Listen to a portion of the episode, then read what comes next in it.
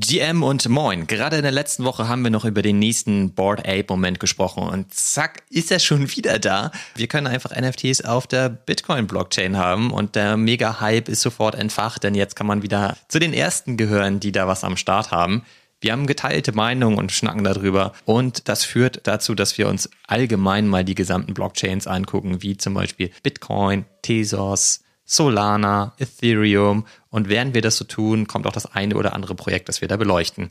Du hörst Tupils Uncut Episode 42. Also das hier ist die Antwort auf alle Fragen. Und wie immer an der Stelle der Hinweis, wir sind keine Finanzberater. Das hier ist keine Finanzberatung. Der Markt ist extrem risikobehaftet. Also pass bitte immer gut auf dich auf. Und jetzt wünsche ich dir ganz viel Spaß beim Reinhören. Los geht's.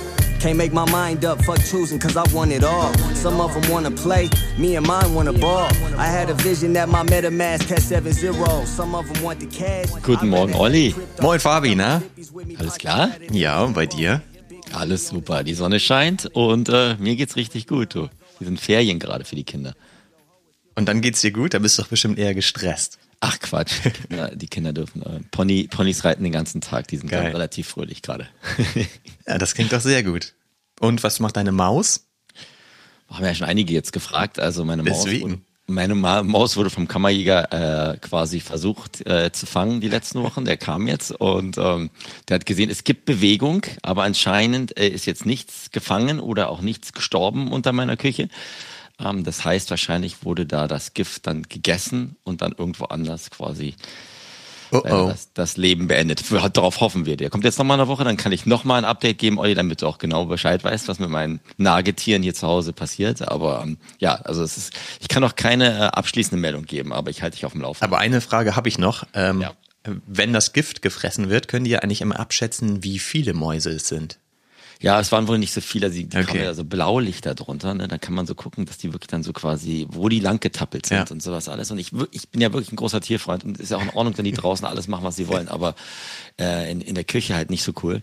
Ähm, also es sind wohl nicht so viele, das hat er gesagt. Und er hat gemeint, es ist ein gutes Zeichen, dass wir jetzt, dass da keines unter der Küchen, unterm Küchensenke da quasi lag, aber ja, so viel, so viel zu meinen Nagetieren, ehrlich gesagt. Aber ja, ansonsten ähm, hatte ich halt gehofft, dass meine Eagles im Super Bowl quasi auch ein paar, ein paar Mäuse. Das fangen, war knapp, ne? Das war ja richtig. Darüber knapp. möchte ich jetzt auch gar nicht reden, ehrlich gesagt. Ist ja auch in Ordnung. Das ist dann, kennst du ja, ne? Wenn du so ganz im Finale stehst und so ganz kurz vorm Sieg stehst, dann ist der, ist die Niederlage noch ein bisschen schmerzhafter. Aber auf der ja, vor allen Dingen, wenn es aber, aber man muss ja sagen, es war wirklich ein richtig geiles Spiel. Also ich habe nicht damit gerechnet, dass es so knapp wird. Ja, ich auch nicht. Aber lass uns bitte jetzt nicht darüber reden. Das schmerzt noch ein bisschen. Gib mir noch eine Woche Zeit, dann kann ich darüber auch wieder scherzen und sowas alles. Nee, ja, das ist in Ordnung. Ist in Ordnung, aber ähm, vielleicht schaffen wir es in den nächsten Jahren nochmal und dann kann ich ein bisschen mehr, mehr feiern. Aber haben trotzdem eine super Saison gespielt und ja, haben mir da auch noch so ein NFT gekauft, so ein ähm, Punk Eagle NFT gekauft. Du und deine vollkommen, Punks. Vollkommen in der wusste ich ganz genau, dass die quasi nach dem Super Bowl bei 0,0001 sind. Sind sie jetzt auch, aber ich hab, wollte halt einfach so ein NFT haben von solchen, von den Eagles, wie sie gerade im Finale da spielen. Genau. Ja, ist doch cool. Ist ja dann auch ein historisches Item für dich genau. vor allem. Und apropos historisch, Olli, ich bin ja auch ganz ehrlich, zum ersten Mal habe ich mich jetzt heute Morgen hingesetzt und gesagt, ich kann jetzt nicht über alles das reden in einer Stunde mit dir, weil auch wenn ich es gerne machen würde, was in der letzten Woche eigentlich passiert ist. Also historische Sachen haben wir auch einige zu bereden, aber ähm, ich habe mir zum ersten Mal auf meinen Zettel halt so ein paar Sachen durchgestrichen und habe gemeint, darüber, das schaffen wir jetzt gerade nicht in der Stunde. Ich weiß nicht, wie es dir ging. In also in unserer WhatsApp-Community wurde ja auch gesagt, zwei Stunden sind auch okay. Zwei Stunden, also zwei Stunden uns zuzuhören, weil mal gucken wir mal, aber also ich glaube, versuchen, wir lassen es mal versuchen, so eine Stunde zu machen und dann gucken wir mal, wie viel noch auf dem Zettel halt übrig bleibt. Aber ging es dir nicht so, dass, ey, diese Woche. Da ging richtig viel. Jeden Tag kam was Neues dazu. Und man muss ja auch sagen, das ist ja die Episode mit den Antworten auf alle Fragen, ne? Ja, eben. Alle Fragen, die. Das ist Episode 42. Oh ja, das stimmt. Das stimmt, da habe ich gar nicht dran gedacht. Also wie ja, soll man das auch in einer Stunde schaffen? Das, da hast du ja vollkommen recht. Das ist ja wirklich gut. Äh, mit, mit was fangen wir denn an, Olli? Dann? Ich weiß es nicht. Such dir was aus. Boah, also ich soll mir was aussuchen. Also ich habe ja diese Woche, abgesehen von den ganzen NFT-Kollektionen, die man sich anguckt oder mal da sich was zukauft oder nicht kauft, mal ein bisschen was anderes getrieben. Ne? In, in, in der Welle dieser ganzen NFT- FOMO-Hypewelle, wenn es um Bitcoin geht, ne, habe ich ja, habe ich dir auch geschrieben, ja, versucht mich so ein bisschen einzulesen, warum das gerade jetzt möglich ist, dass man jetzt auch auf Bitcoin quasi NFTs durch dieses Originalsystem quasi erstellen kann und habe ja selber auch so ein bisschen Künstler gespielt. Da lachst du jetzt wieder gleich drüber, ja. weiß ich schon. Aber ich habe halt versucht, in den ersten Tagen, jetzt wo dieses, diese ganze Hype halt losging, so ein paar äh, Generative Art Sachen quasi selber auf diese Blockchain, also auf die Bitcoin-Blockchain quasi zu pressen. Einfach weil ich Interesse hatte, mal zu verstehen, was, was da geht, wie das funktioniert. Und du weißt ganz genau, ich bin hundertmal weniger techy als du. Aber mich hat das halt einfach irgendwie Spaß gemacht, da irgendwie mal jetzt dieses, vergiss mal dieses ganze Goldschürfen, diese ganzen Tendenzen, die letzten Woche irgendwie existiert sind, weil alle gedacht haben, jetzt wenn ich der Erste bin, wenn ich jetzt die Crypto-Punks auf Bitcoin presse, dann ähm, bin ich auch gleich morgen Millionär. Mir ging es wirklich nur darum, dass ich gesagt habe, okay, ich möchte einfach mal verstehen, wie diese ganze Technik funktioniert. Wobei du bei den Punks auch dabei warst. Ich habe mir so einen Bitcoin-Punk auch mal gekauft, aber dann habe ich gemerkt, na, ja, ich bin nicht hundertprozentig sicher, ob man den, ob der jetzt wirklich legitim ist, weil das ja auch gerade noch irgendwie so rudimentär ist. Vielleicht müssen wir da mal so ein bisschen, bisschen weiter ausholen. Ich weiß nicht, ob das jetzt Sinn macht. Ansonsten wir gleich mal eine Stunde, Olli, wenn es darum geht, irgendwie Bitcoin-NFTs den Leuten, die sich jetzt gar nicht damit auskennen, aus so äh, zu, zu erklären. Ich weiß nicht, ob das jetzt gerade Sinn macht. Aber ja, du kannst ja mal kurz umreißen, worum es da jetzt geht, was da überhaupt entstanden ist bezüglich NFTs und Bitcoin. Okay, ich, ich gebe mir Mühe. Ne? Es gibt ein neues quasi Protokoll, äh, dieses Ordinalprotokoll, ne, das von einem ähm, quasi Ingenieur, also Ingenieur gelauncht wurde, glaube ich, Ende Januar, glaube 21. Januar von diesem Casey. Ne? Das hat dich, das hat dich quasi ermöglicht, dass du ähm, jetzt quasi Daten direkt auf die Blockchain, auf die Bitcoin-Blockchain schreiben kannst. Ne? Ähm, und jetzt nicht mehr nur bei Ethereum oder anderen Dingen quasi das äh, machen kannst. Und das ist, glaube ich, auch ne, der Unterschied bei dem, diesem Bitcoin-NFTs ist, dass du halt das direkt in die Chain schreiben kannst. Bei Ethereum ist ja auch manchmal, dass dann, glaube ich, ähm, quasi die NFTs dann quasi linken zu Off-Chain-Daten. Ne, Gibt es ein paar andere auch Beispiele, wo das nicht passiert. Aber es war halt einfach quasi eine Lücke, die jetzt quasi der, der offen ist. Es gab schon, schon vorher Bitcoin-NFTs seit 2012, aber durch dieses Originalprotokoll ist da jetzt mal ein riesen Scheinwerferlicht drauf geworfen worden. Ne? Und das ist halt so, glaube ich, der Überriss gewesen. Und äh, die, was man mit diesem Ordinalsystem machen konnte, ist, man konnte halt quasi auf sogenannte Satoshis, das heißt diese einzelne Einheit von einer Bitcoin quasi NFTs oder quasi Bilder oder Text pressen und es dann quasi einschreiben lassen, inscriben lassen. Ne? Und ähm, das hat angefangen, ähm, glaube ich, jetzt richtig loszugehen. Das glaube ich so seit einer Woche, würde ich denken, so Anfang Februar, als jetzt Leute gemerkt haben, ähm, dass das geht. Und da gab es, glaube ich, eine, jetzt eine riesige Diskussion. Ursprünglich ist ja Bitcoin einfach darum dann, dass du halt Peer-to-Peer -Peer Financial Transaction quasi stemmen kannst. Ne? Das hat jetzt ja jetzt nicht den primären Vorteil, dass du da irgendwelche NFTs draufpressen konntest. Aber durch, dass die, dass die Lücke da existiert, ähm, sind jetzt viele darauf gesprungen, hat dazu geführt, dass jetzt Leute, die gesagt haben, okay, ich bin in den ersten 100 oder 1000 Block, Blocks quasi, die da inscribed werden, das sind quasi die OGs dieser neuen NFT Bitcoin Mania und haben sich da drauf gestürzt. Das hat dazu geführt, dass jetzt auch diese Original ähm, Kollektionen, ob jetzt CryptoPunks oder andere sind, Sachen sind, versucht wurden, schnellstmöglich auf diese Bitcoin quasi NFTs auch zu pressen, die dann gehandelt wurden mit Excel-Spreadsheets, mit anderen Dingen. Also es war so ein bisschen wie dieser, gro grobe gesagt, dieser wilde Westen, dass alle gesagt haben, das kann jetzt richtig durch die Decke gehen. Ähm, und im gleichen Atemzug gab es halt auch sehr, sehr viel Kritik, ähm, warum man das jetzt gerade bei Bitcoin machen kann. Das, das quasi, es geht ja auch darum, natürlich immer, was blockt es jetzt an Storage? Bitcoin ist dafür nicht gemacht worden. Ähm, und ich glaube, jetzt, weil ich das jetzt auch verstanden habe, halbwegs, ne, dadurch, dass du jetzt quasi auch andere Sachen in diese Ordinale oder in diese Satoshis quasi reinpresst, kann es auch sein, dass diese Transaktionsdata, also die Storage, die da drin ist, größer ist, was das ganze System dann dementsprechend auch ineffizienter machen kann. Und dazu kommt jetzt, dass natürlich auch die Fees, also die Gebühren, die man für Bitcoin-Transaktionen hat, auch dann durch die nach oben gegangen sind. Ich glaube, das war jetzt, glaube ich, von, glaube ich, 3,3 Prozent ist es, glaube ich, bei einer zu 6 Prozent hochgegangen an einem Tag, glaube ich, gestern, soweit ich weiß, auch vorgestern. Ähm, das heißt, da gibt es auch so ein paar negative Dinge und ähm, ja, gibt es halt diese philosophische Diskussion, macht es Sinn? Ist es jetzt einfach einfach nur billige Kopien? Ähm, das, da gibt es auch keine Smart Contracts, wie es bei Ethereum gibt. Das heißt, das kann man gar nicht so intelligent gestalten. Andere sagen, okay, das ist jetzt quasi noch viel ähm, stärker, quasi True NFTs, weil da jetzt nicht mehr dran rummodelliert werden kann. Ganz egal. Ähm, ich habe mich da versucht einzudenken und habe dann auch so ein paar ähm, quasi durch Dali und andere Dinge von der Berliner Mauer Bilder gemacht und die einfach quasi ähm, durch einen quasi Service auf diese Bitcoin-Ordinale gepresst. Das ist so der, der Überriss. Aber du hast es ja auch mitgekriegt und hast mich auch gefragt, was ist das Ganze und was ist da jetzt an Kopien los. Das ist halt, glaube ich, noch alles sehr früh. Ob das jetzt einfach der nächste Hype ist, der dann in drei Monaten wieder weg ist, weiß ich nicht. Ich habe jetzt auch schon so krasse Sachen gesehen, hast du wahrscheinlich auch gesehen. Einer, ein Board Ape Owner hat ja seinen Board Ape geburnt. Ne? Ich weiß nicht, ob du das mitgekriegt hast. Nee, habe ich nicht. Der hat ihn geburnt. Eine Adresse auf Ethereum geschickt. Und dann da, und, und in, bei, bei quasi Bitcoin inscribed, weil er davon ausgeht, dass das quasi der, der Wahre ist. Und da hat, glaube ich, Yuga jetzt schon gesagt, das stimmt ja gar nicht, das ist ja kein richtiger Ape. Ja, aber das ist ja auch wirklich hirnrissig. Was soll das denn? ja, das ja, wäre so, als würde ich sagen, ich druck den aus auf Papier und burn den im Anschluss auf ja. Ethereum, weil mein wahrer Ape hängt hier an der Wand. Ja. Dann hast du ja direkt keine Utility mehr von Yuga. Genau, und der, ja, der, super. Der, der, der hat sich jetzt ein Board Ape quasi geburnt. Also burn heißt ja, dass du quasi eine Ethereum-Adresse schickst, wo du nicht mehr dann wiederkriegen kannst und hat es dann dementsprechend auf den Bit Bitcoin gepresst. Na klar ist das hirnrissig, aber Olli, dass, dass der Markt hier oder der Space manchmal hirnrissige Sachen macht, das wissen wir auch. Das ist ja auch nicht neu. Es gab jetzt, glaube ich, auch schon einige quasi von diesen Bit Ordinal Punk Sales, glaube ich, die teilweise für knapp 10 Bitcoin verkauft wurden, was ja auch dann irgendwie knapp 220.000 Dollar sind. Ne? Ob das jetzt so gesund ist, und das, das haben wir beide auch überlegt, ne?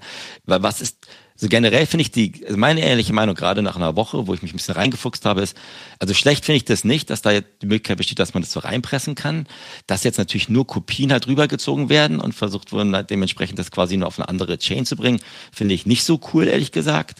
Dass da Leute dran mit rum experimentieren, finde ich ehrlich gesagt ganz cool.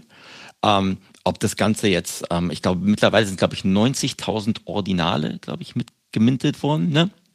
Ähm, das ist jetzt nicht so wenig und viele sagen, okay, wenn du in den ersten 100.000 bist, kann das natürlich, wenn jetzt sich das durchsetzen würde, bist du dann schon noch early und mit dabei, weiß keiner. Aber es war halt wieder Aufbruchstimmung und alle waren relativ hektisch und Panik. Was muss ich jetzt machen?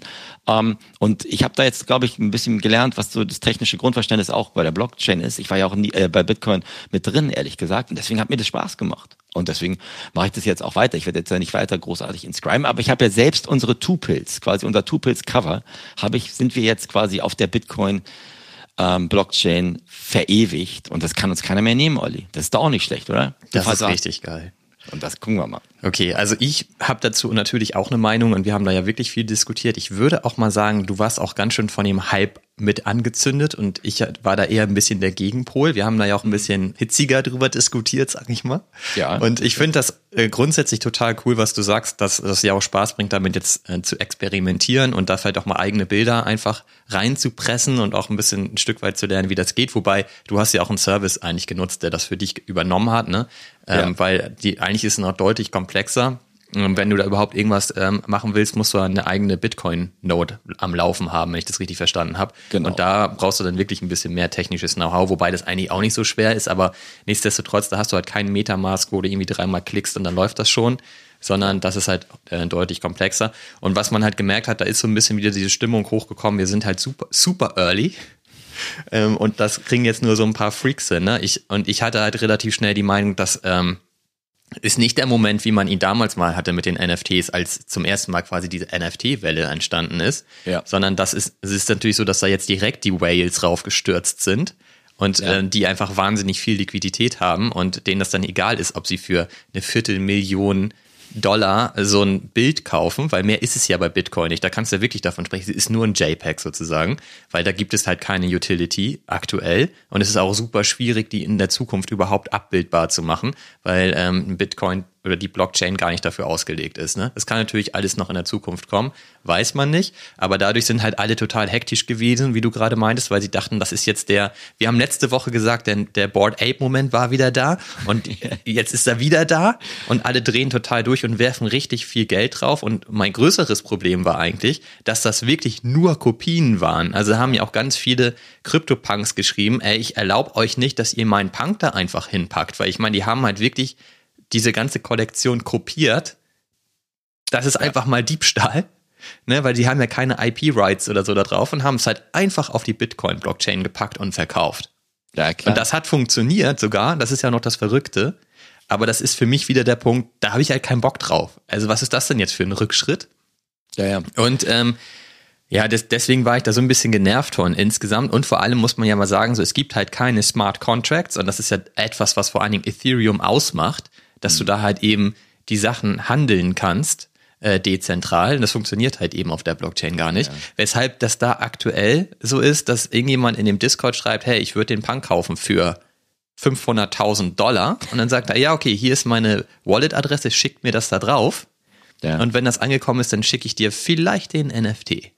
Ja, ja. So, und das ist natürlich einfach, also dieser Punkt, alles das, was in den letzten zwei Jahren gelernt wurde in, im Ethereum-Bereich, wurde da über Bord geschmissen und das Geld wurde da rausgeballert ähm, und irgendwie den Scammern vor die Füße geworfen. Ne? Ja, und das finde ja. ich natürlich so, da, deswegen war ich letzte Woche relativ genervt. Ich finde das cool, dass da was Neues entsteht. Ich finde das, ich hatte gar nicht die Zeit, mich damit richtig im Detail zu beschäftigen. Das hast du dann ja vor allem gemacht. Und ich finde das super geil, dass da jetzt zum Beispiel unser Logo auch einfach mal verewigt ist. Das ist dann ja auch historisch. Genau. Ähm, aber dafür werden wir vielleicht keine Million Dollar bekommen.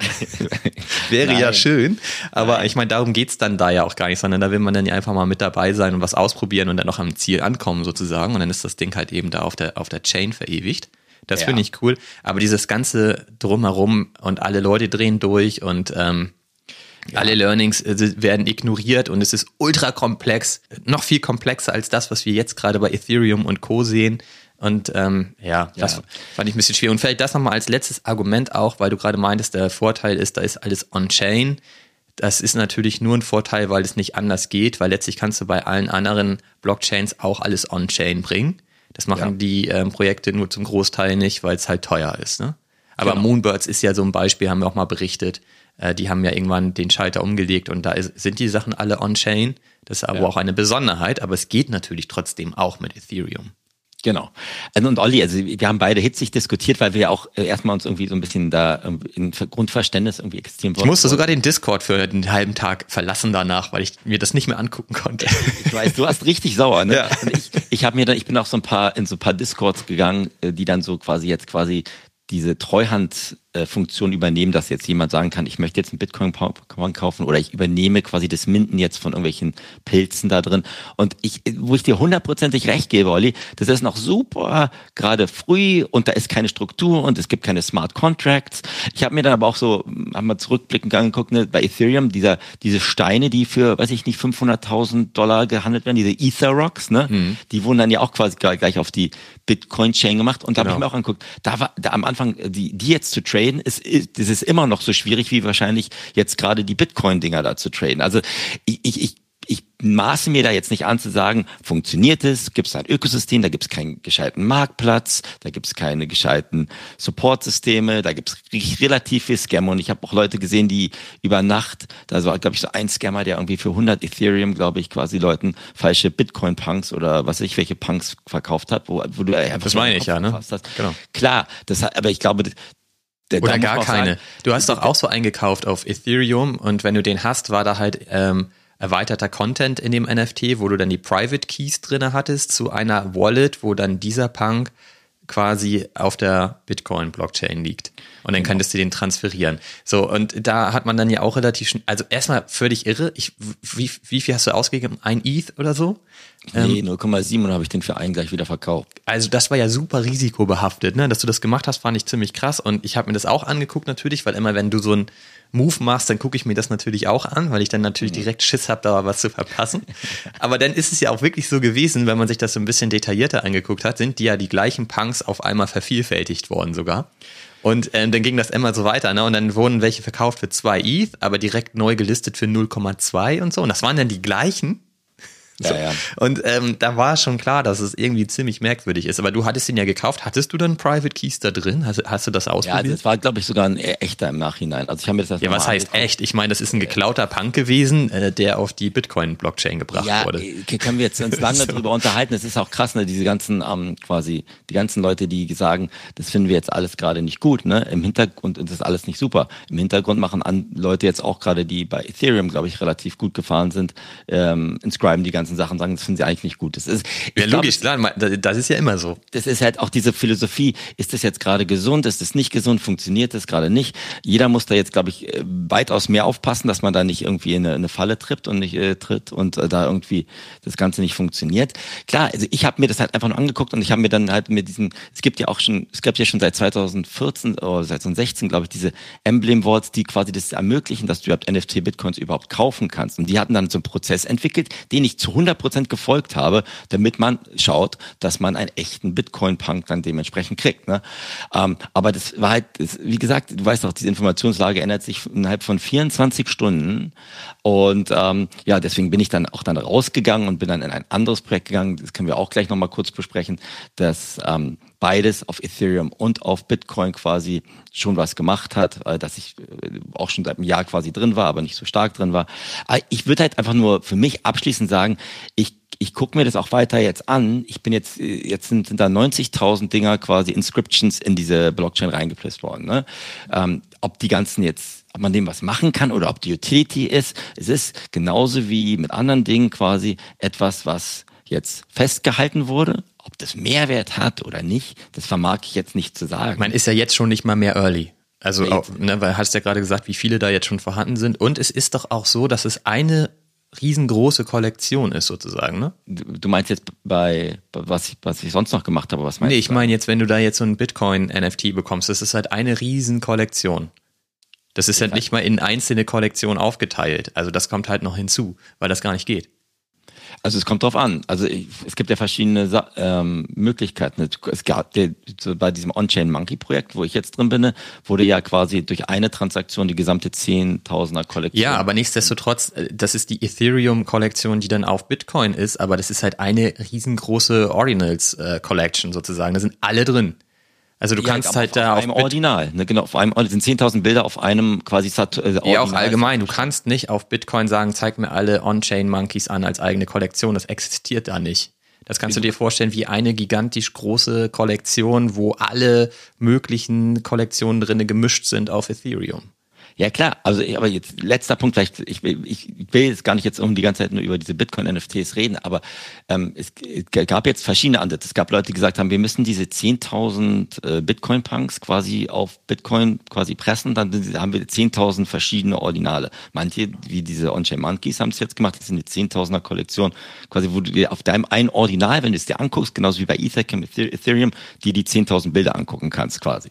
Ähm, das ist alles. Ja, weil die von einem verlinken quasi auf alle anderen anderen mit den Änderungen. Ne? Das ist halt, äh, genau. das und haben die versucht, das effizient dann in der Blockchain zu speichern, um möglichst wenig Speicher zu belegen. Genau, und das ist halt auch die Frage, ne, wird dadurch das ganze System, was ja eigentlich für Finanztransaktionen gedient ist, ob da wird es quasi vollgemüllt, ähm, für das zu höheren Kosten, das, das, das weiß keiner. Also deswegen, wie gesagt, ich, ich, ich glaube, es wurden auch schon mal vor ähm, sechs oder sieben Jahren habe ich mir das angeguckt, diese ganzen Rare Papers, also diese Originalkollektion, die ja auch auf Ethereum gegangen, ja. die wurden da, glaube ich, damals, einer wurde für vier Millionen, glaube ich, bei Sotheby's irgendwie vor einem Jahr verkauft. Das ne? ergibt Sinn. Vom 2016. Das waren halt die ersten, ersten, ersten. Ja, ja, da kann man sagen, was auch keine Utility, aber es ist halt einfach nur festgehalten als einer der Early, Early äh, Sammlerliebhaberstücke, die irgendjemand unbedingt haben musste. Ganz egal auch warum. Ne? Ähm, deswegen. Also das verstehe ich, wäre jetzt zum Beispiel ein Künstler gewesen und mir fällt jetzt gerade Haftka ein, als mach mal nur als Beispiel und der hätte zum Beispiel gesagt, so ich habe jetzt hier ein Werk und ich bringe das jetzt nicht bei der Ethereum Blockchain, sondern ich bringe das halt auf die Bitcoin Blockchain als eines der ersten Kunstwerke. Dann hätte das für mich total den Sinn gehabt und auch einen Wert gehabt, so ne? Weil ja. es gibt eh sagt man ja auch immer, bei, bei Art gibt es keine Utility außer Art. Und ja. dann ergibt das irgendwie Sinn. Aber für mich ergibt es halt überhaupt keinen Sinn, alle möglichen ähm, Premium-Kollektionen einfach nur die Bilder zu kopieren und dann auf eine andere Blockchain zu bringen. Ist ja vollkommen egal, welche das ist. Ne? Also du kannst ja auch, ähm, was weiß ich, ja, ja. Tesos nehmen oder so. Ähm, oder Solana und dann kopieren die die Dinger da einfach drauf und nur weil die dann halt ähm, early sind, äh, sind sie dadurch wahnsinnig viel wert. Das ist halt für mich irgendwie so ein, das ist ein Bullshit-Case.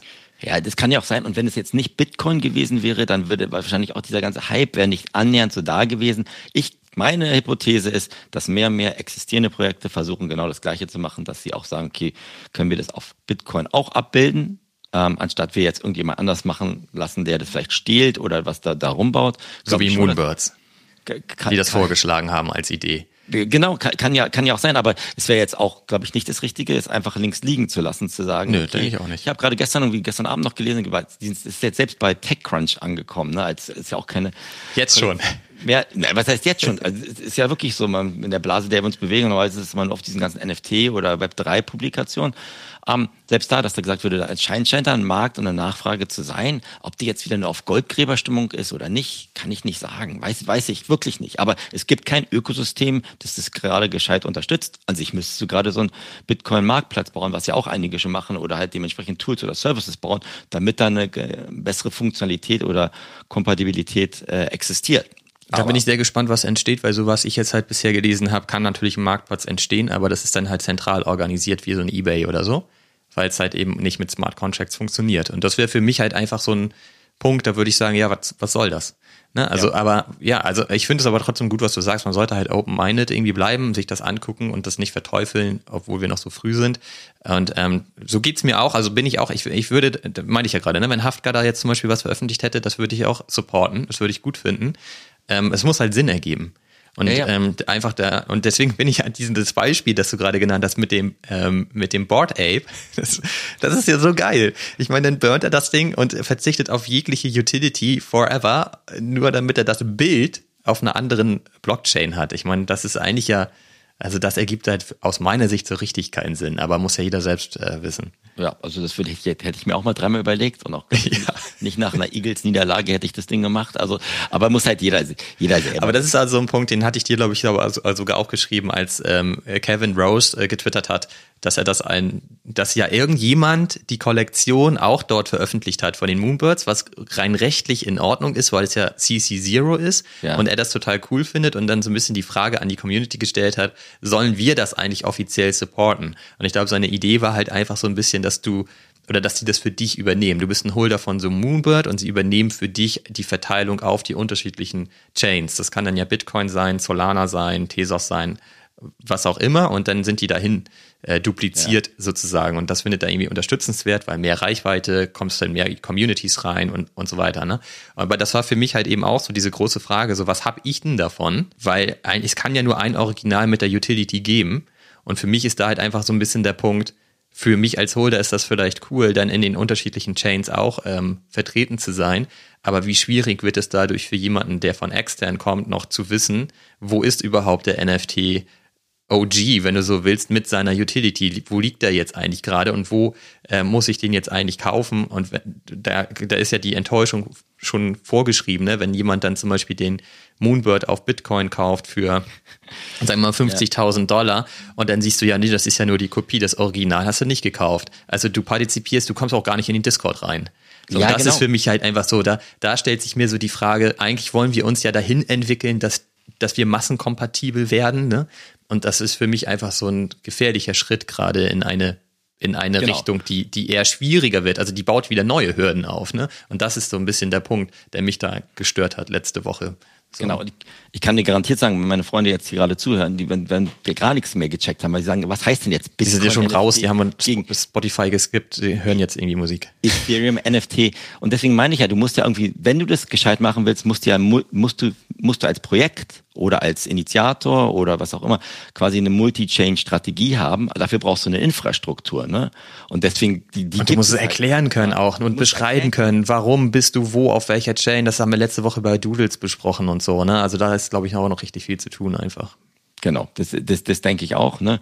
Und ähm, gut, Doodles äh, bin ich jetzt auch mal gerade gespannt. Habe ich auch noch eine kleine Side-Story ähm, zu. Aber das Letzte, was ich sagen würde zu dieser ganzen Bitcoin-Manie, klar hat einen so ein bisschen diese, diese neue Aufbruchsstimmung da auch angezündet. Und ich bin dann aber in ein Projekt gegangen, das habe ich dir auch geschrieben, dieses On-Chain Monkey, wo ich schon ein... Das finde ich auch immer noch cool so ein Auftrag habe, das war quasi die erstes PFP-Projekt, das fully on-chain of Ethereum war. Ne? Das erste. Das heißt, dementsprechend deine Bilder sind nicht irgendwie off-chain gestored und dein NFT linkt dorthin, sondern selbst Ende 2021 war auf Ethereum diese On-Chain Monkeys quasi fully on-chain. Und das ist, was Moonbird jetzt auch nach und nach gemacht hat und sowas alles. Aber das hat mich halt sehr, sehr angezündet. Da habe ich mir das Projekt angeguckt, weil sie gesagt haben, sie haben halt quasi das schon auf Bitcoin quasi die Genesis-Kollektion auch inscribed durch diese eine Transaktion, die ich gerade angesprochen habe. Und da habe ich das Projekt wieder mal genauer angeguckt. Ich habe da noch so ein, so ein kein Genesis-Item, aber so ein anderes Item gehabt seit zehn Monaten. Das hatte ich mir damals gemintet. Und ähm, dann habe ich mir das Projekt angeguckt, nicht nur, weil es von einem Alma Mater-Typen ist, der mit dem ich zusammen zur Schule gegangen bin, aber auch einfach, weil die halt richtig, die haben eine DAO, äh, die glaube ich relativ gut funktioniert. Die haben, das klingt jetzt ganz vielleicht ähm, komisch, die haben damals auch unterstützt, als ähm, dieses Afghan Girl, also aus Afghanistan quasi, wo diese Familie gerettet werden muss, da haben ihre Fonds, Fonds da zur Verfügung gestellt. Einfach so ein grundsolides Projekt, das relativ, glaube ich, entspannt arbeitet. Und deswegen bin ich da nochmal reingegangen, habe mir so ein Genesis-Item geholt, überlege gerade, ob ich mir ein Fullset machen kann, äh, voll machen kann und wie ich dann irgendwann mal mein Bitcoin On-Chain Monkey kriege, weiß ich auch nicht. Ich weiß, ich kann den heute mir angucken in dieser 10.000er Kollektion. Aber das war halt einfach ein Projekt, wo ich gesagt habe, okay, da möchte ich gerade ein bisschen mehr drin sein als weniger. Und, ähm, okay, aber für, für mich nochmal zum Verständnis. Du hast mir das ja auch geschickt und ähm, du hast, glaube ich, irgendwie roundabout 2 ETH dafür bezahlt. Und genau. das hat sich, ist jetzt, glaube ich, gestern mal wieder auf 1,6 oder so gefallen. Und dann kam da irgendwie so ein Whale und hat richtig viele geholt. Jetzt ist es irgendwie bei 2 wieder, glaube ich, ne? Mhm. Und ich hatte On-Chain Monkey kenne ich auch schon ein bisschen länger und habe auch immer mal überlegt, ob man da nicht einfach mal mitmachen sollte, weil es was Historisches ist. Mhm. War mir aber nie klar, ob das fair bewertet ist. So, das war ja lange bei einem ETH. Eigentlich sind die jetzt richtig ausgebrochen, weil sie gesagt haben, hey, wir bringen das jetzt auch bei bei Bitcoin auf die Chain. Also ist da schon ein bisschen Hype drinne. Ne? Wie schätzt du das denn aber ein? Ich meine, was gibt es denn um die Kollektion oder um das Projekt noch drumherum, außer dass sie im Grunde genommen historisch gesehen eine der ersten sind, die wirklich on-chain sind. Wir können, ja. ich will das gleich nochmal aufgreifen, was das genau heißt. Ähm, aber was genau bauen die drumherum noch? Also warum, warum ist das jetzt bei zwei ETH? Ich meine, wir beide streiten auch häufig ja darüber, ähm, was ist jetzt Kunst, was ist nicht Kunst, warum kann Kunst so teuer sein, ähm, obwohl es nur drei Striche sind.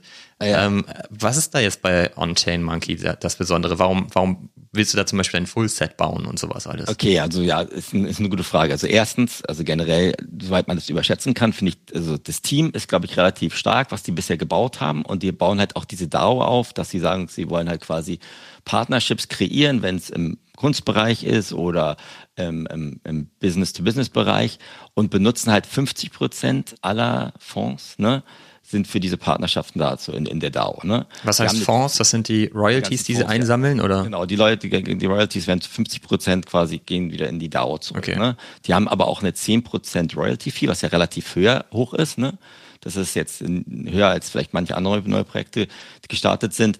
Und die versuchen halt dementsprechend halt auch Kollaborationen zu machen. Die haben zum Beispiel auch letztes Jahr mit diesem Alexis Andre von diesem Bracelet Friendship ähm, Typen eine Kooperation gemacht, machen sehr viel im karitativen Bereich und versuchen jetzt halt dementsprechend das auszubauen. Warum ich da jetzt rein bin, ist es einmal, einmal glaube ich auch die Gamification. Da kannst, kannst du jetzt dementsprechend deinem dem Affen quasi einen Nachtisch geben und dann krieg, kommt da wieder so ähnlich wie bei den Mutants quasi ein quasi ein, ein, kein Derivat, aber halt eine Kopie raus, die relativ cool aussieht. Ähm, warum ich da drin bin, weil ich gerade, weil ich, weil ich denke, dass die ähm, von den ganzen ähm, Kooperationen, was sie bisher angestellt haben und was ich jetzt gehört habe, was da 2023 kommen soll, ähm, ja, relativ gut aufgestellt sind. Und okay, was kommt da 2023? Zum Beispiel, wenn du jetzt so ein Fullset hast, ne, bauen sie mit, mit dem Alexandre noch eine eigene NFT-Kollektion auf. Und wenn du dann halt ein Fullset hast, das heißt, du hast zwei nennt sich quasi zwei quasi ähm, Kopien von deinem Genesis Monkey, dann hast du einen garantierten Mintplatz für diese Alexis Andre Kollektion. Also ein ne? bisschen Panini Sammelalbum, was du genau. immer sagst. Genau, so ein bisschen wie bei 10 KTF, dass du sagst, wenn du das und das hast, bist, bist du mit dabei. Okay, also und, bauen die da halt schon irgendwie Sachen, ähm, genau. okay, weil das, das ist, war mir jetzt zum Beispiel nicht klar, das, das konnte ich mir nicht so schnell erschließen, ne? dass sie, dass sie da so agieren mit einer DAO im Hintergrund und so. Genau, und dann habe ich mir das Team angeguckt, auch noch ein bisschen, äh, nicht nur irgendwie in, bei Discord oder Twitter, ähm, was die gerade machen und was die mit Musikkooperationen haben, mit irgendwie, hier, wie, hieß nochmal hier, ähm, jetzt fällt mir der Name nicht ein, muss ich in den Beipackzettel packen, aber mit einer Hip-Hop-Gruppe und sowas. Also wo ich denke halt, die, die bauen halt ein Netzwerk und wollen ein Ökosystem aufbauen. Das versuchen viele andere auch zu machen, aber ähm, glaube ich, dass wo auch dementsprechend die die Holderschaft gerade relativ unentspannt äh, äh, entspannt ist. Nee, ist relativ entspannt. Aber es klingt alles ja so ein bisschen schon auch wie Moonbirds, ne?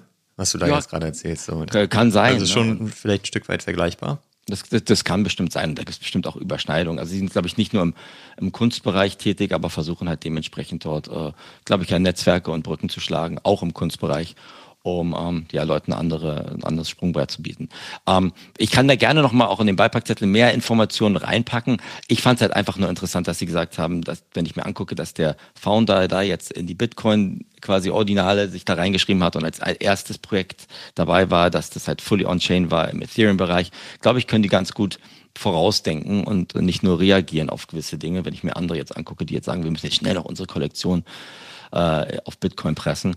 Ähm, und deswegen bin ich da jetzt noch, noch mit drin. Du ja nicht. Ich hatte dich ja versucht, ein bisschen anzuzünden. Ich habe mir aber auch wirklich lange überlegt. Ich habe echt mir da einen Affen ausgesucht, der auch über Floor war, den ich aber richtig schön finde, ehrlich gesagt. Und den man sich dann irgendwie auch als Profile Picture hinbauen kann. Und du kannst jetzt auch wie, wie bei 10KTF übrigens auch auf Missionen schicken. Ne? Und nicht die Mission bekommst dann auch irgendwelche. Das klingt ähm, alles nach so viel Arbeit. Ja, das kann auch sein. Ich habe ja dadurch auch ja andere viele Dinge verkauft, ähm, um dann zu sagen, da kann ich mich darauf mehr konzentrieren. Ähm, aber ja, ist bestimmt nicht etwas so wie im Kunstbereich, wo man sagt, das kaufe ich mir einfach und lass dann liegen, Olli. Garantiert nicht. Mhm. Muss schon ein bisschen aktiver mit dabei sein. Ja? Okay, Na, ich, ich gucke da weiter drauf. Also ich, ich ähm, hab, bin durchaus interessiert auch da, da vielleicht Teil zu haben, aber mir ist, ist es aktuell zu teuer, weil ich das Gefühl habe, die sind jetzt nur wegen der ganzen Bitcoin-Geschichte gestiegen. Ja. Und deswegen würde ich da jetzt persönlich ein bisschen warten, bis ich das lege, weil ich bin jetzt nicht so angezündet wie du. Ja, ja, ähm, und deswegen mal gucken. Vielleicht finde ich ja einen, einen interessanten Einstiegspunkt. Aber Olli, jetzt mal, jetzt müssen wir mal kurz ein bisschen hier springen im Thema, weil, wie, du sagst jetzt gerade einen interessanten Einstiegspunkt. A, hast du gar kein Ethereum mehr auf der Wallet, weil du ja dir selber einen riesengroßen Meilenstein geleistet hast, der gestern, als ich irgendwie meine Kinder gerade bei den Pferden abgeliefert habe, passiert ist, ne? Jetzt musst du es dir selber raushauen, weil ich kann es ja gar nicht so. Ja, machen wir nachher, weil ich wollte gar jetzt thematisch erstmal nochmal tatsächlich bei der äh, Blockchain-Thematik bleiben, wenn wir da eh schon gerade sind und über On-Chain sprechen und so weiter, weil wir ja in der letzten Episode so auseinandergegangen sind dass wir nochmal darüber sprechen wollten, warum ist eigentlich Ethereum oder warum ist zum Beispiel Art of Ethereum immer so viel teurer als auf Tezos? Was hat das genau für einen Hintergrund? Das kann man auch relativ schnell einfach mal zusammenfassen, weil wir eh schon jetzt bei 36 Minuten schon wieder sind, ey. Die, kommen, die zwei weil, Stunden kriegen wir hin, Olli. Weil du heute Sappelwasser getrunken hast oder so. Oh Mann, oh Mann. Ja, du, du fragst mich zu viele Fragen, wir kriegen die zwei ist ja auch alles gut. Voll. So, ähm, dann erklär mir mal. Genau, und dann, dann können wir danach nochmal darüber sprechen, was ich mir geleistet habe und was das für was für Probleme das gestern Abend noch geführt hat. Das kann man ja niemandem erzählen.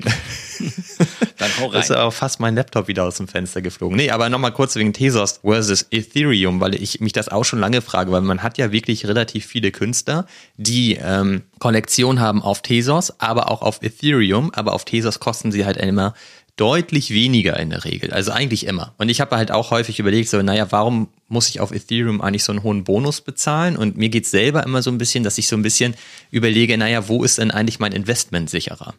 Mhm. Und äh, da habe ich mich ein bisschen eingelesen und äh, da ist eigentlich die Zusammenfassung, dass es vollkommen egal ist, ob deine Artwork, die du gekauft hast, auf Tezos hast oder auf Ethereum, ist eigentlich beides gleich sicher. Weil das zum Beispiel jetzt in eine Blockchain wie Tezos verschwindet, ist äh, höchstgradig unwahrscheinlich, weil du brauchst halt immer nur ein paar Validatoren, die es gibt und schon ist die Blockchain am Leben. Und wenn man sich mal überlegt, wie viele Künstler alleine auf Tezos schon unterwegs sind und wie viele Holder du da ja auch hast, ich meine, da wirst du immer vier, fünf, sechs, sieben Leute haben, die solche Validatoren anschmeißen. Und wenn wir das am Ende sind, egal, aber dadurch wird halt die Blockchain immer weiter funktionieren. Ne? Und da ist das Risiko eigentlich wirklich überschaubar. Und was halt ganz interessant ist, deswegen passt es eigentlich so gut zu Bitcoin und On-Chain, was nämlich viel gefährlicher ist, ist dein Artwork als solches. Und das hast du gerade ja schon angesprochen. Jetzt ist es bei Bitcoin so, da ist alles On-Chain, weil es gar nicht anders geht. Mhm. Und ähm, bei Ethereum kann es halt On-Chain sein, aber in der Regel ist es nicht so. Und da hast du dann eben schon das Problem, weil du hast den NFT als Token und dieser Token enthält in der Regel eben nur einen Link, wie du gerade schon sagtest, mhm. zu einer Grafikdatei, die irgendwo gespeichert ist. Und die kann da natürlich verschwinden. Und dann bist du halt dein Artwork los. Und das ist auf Tezos genauso wie auf Ethereum. So, das okay. macht überhaupt gar keinen Unterschied an dem Punkt. Und da ist halt, wenn man sich da ein bisschen einarbeitet und einliest, wird das eigentlich relativ schnell spannend, weil da gibt es halt super viele Aspekte. Es ist zum Beispiel so, dass bei Artblocks ist ja auf Ethereum, wenn du da halt Generate, Generative Art kaufst, ist da der Code on-chain, den kannst du zu jeder Zeit laufen lassen und der generiert dir immer genau das Bild, das du gekauft hast, sozusagen. Okay. Aber auch da gibt es halt eine große Abhängigkeit, weil das ist halt JavaScript-Code Und dieser Code, damit er funktioniert, bedingt er halt unterschiedlicher Libraries. Mhm. Und es kann halt sein, dass die halt nicht mehr supported werden in der Zukunft. Ne, okay. Wenn, wenn Browser sich weiterentwickeln und so weiter, kann das sein, dass dieses Script einfach nicht mehr funktioniert und kriegst du auch dein Artwork nicht mehr. Ja. So, und da ist ein, ein, eigentlich eine viel größere Gefahr und da ergibt es total Sinn, sich ein bisschen tiefer einzuarbeiten. Das habe ich auch gemacht, aber vielleicht ist das jetzt für diese Episode ein bisschen zu viel. Mhm. Können wir auch vielleicht in den Beipackzettel einfach reinschreiben, ja. was man da alles machen kann. Da gibt es halt eben auch von diesem Club NFT ein Tool, mit dem du automatisiert quasi deine ganzen Bilder runterladen kannst und selber backuppen kannst ähm, von all den Projekten, die halt eben ihre Geschichten nicht on-chain haben. Und das ist der Großteil der Projekte. Ja. Und es, vielleicht hast du es auch schon mal gehört, es gibt IPFS, wo ja, ähm, genau. die ganzen Geschichten gespeichert werden können. Und das ist zum Beispiel bei Tezos die Regel, dass das da abgelegt ist, bei Ethereum nicht. Okay. Da ist der Großteil halt irgendwo auf dem Private Server oder in der Cloud gespeichert und da ist die Gefahr relativ groß, dass das ganze Ding einfach mal weg ist. Okay. Und dann hast du natürlich noch deine NFT und du hast auch immer noch deinen Token und du hast auch immer noch Digital Ownership und so weiter. Aber wenn das Bild fehlt, ist halt blöd. Ja, das Aber, heißt, der Link ist dann quasi, die dann kriegst du No Results Found, wenn du auf den Link klickst. Genau, so. und das ist halt, dann, das finde ich relativ spannend, weshalb auch viele sagen, es ist interessant, wie das in der Zukunft funktioniert, grundsätzlich mit der Maintenance von solchen NFTs, wie zum Beispiel jetzt mit dem, mit dem Source Code, was ich gerade meinte. Ne? Wer übernimmt das eigentlich in der Zukunft, dass zum Beispiel dieser Code, der da on-chain gespeichert ist, auch in der Zukunft immer weiterhin funktionieren wird? Und ja. das ist halt in der physischen Welt, ist es ja auch so, dass du dich um dein um dein Kunstwerk kümmern musst, damit dir das nicht weggammelt, in Anführungsstrichen. Ja. Ähm, und genauso ist es jetzt auch eben bei den digitalen Objekten tatsächlich. Und da ist ja auch die Frage, nimmt man da irgendwann den Künstler in die Pflicht, dass er das machen muss? Oder ist es die Plattform, die das Ganze, den Drop organisiert hat? Ähm, wer macht das eigentlich am Ende? Oder mhm. gibt, musst du als Holder dich wirklich darum kümmern, dass du das irgendwie auf die Kette bekommst, dass das auch in zehn Jahren alles immer noch funktioniert? Das finde ich, ist relativ spannend, sich das auch mal aus dem Blickwinkel anzugucken. Und dann rückt das nämlich tatsächlich in den Hintergrund, welche Blockchain du nutzt. Und das passt jetzt ja eigentlich so geil, weil wir wollten uns letzte Woche darüber unterhalten. Und jetzt ist in einer Woche einfach eine neue Chain hinzugekommen, genau. nämlich Bitcoin. Und das ist da eben auch. Am Ende ist es dir ja eigentlich total egal, auf welcher Blockchain das, das gespeichert ist, ja. wo du den Token hast. Ähm, es ist halt dezentral. Und ich würde mal sagen, das ist relativ sicher, dass es in zehn Jahren immer noch funktioniert. Aber du musst dich eher äh, fragen, wo ist meine grafische Datei, wo ist mein, mein Artwork sozusagen tatsächlich und wie, wie sicher ist das abgelegt. Und das genau. sollte man sich eher angucken. Und jetzt ist es bei mir schon wieder so, dass ich jetzt ähm, viel eher mal wieder auf Tesos gucke um, und da halt ohne den Premium, den man halt für Ethereum zahlt, unterwegs zu sein. Okay, aber dann zwei Fragen von mir. Die erste Frage ist, im Endeffekt, um das jetzt mal in, in das Web 2 in die Welt reinzupressen, im Endeffekt ist es ja dann so, dass du sagst, wo storest du deine quasi deine Bilder sozusagen? Entweder hast du die bei JPEGs. Bei einer iCloud, bei Apple ist relativ sicher, dass das nicht weggeht oder weiß ich nicht, Google Cloud oder sowas alles.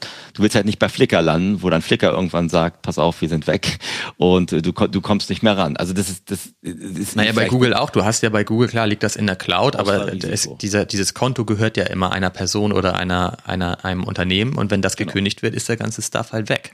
Genau. Und das ist halt in der Regel dann halt der Project Owner, der das ja bezahlt und zur Verfügung stellt. Und wenn das halt nicht mehr da ist, hast du halt ein Problem. Das kann, ja, also das, das macht Sinn. Aber dann noch die zweite Frage, weil du gesagt hast, du hast ja angefangen. Warum ist es auf Tezos günstiger als auf Ethereum? Genau, ja. Gerade was du mir erklärt hast, gibt es ja keinen Grund. Also das Ausfallrisiko ist dass die ganze Chain weggeht, ist gleich sozusagen.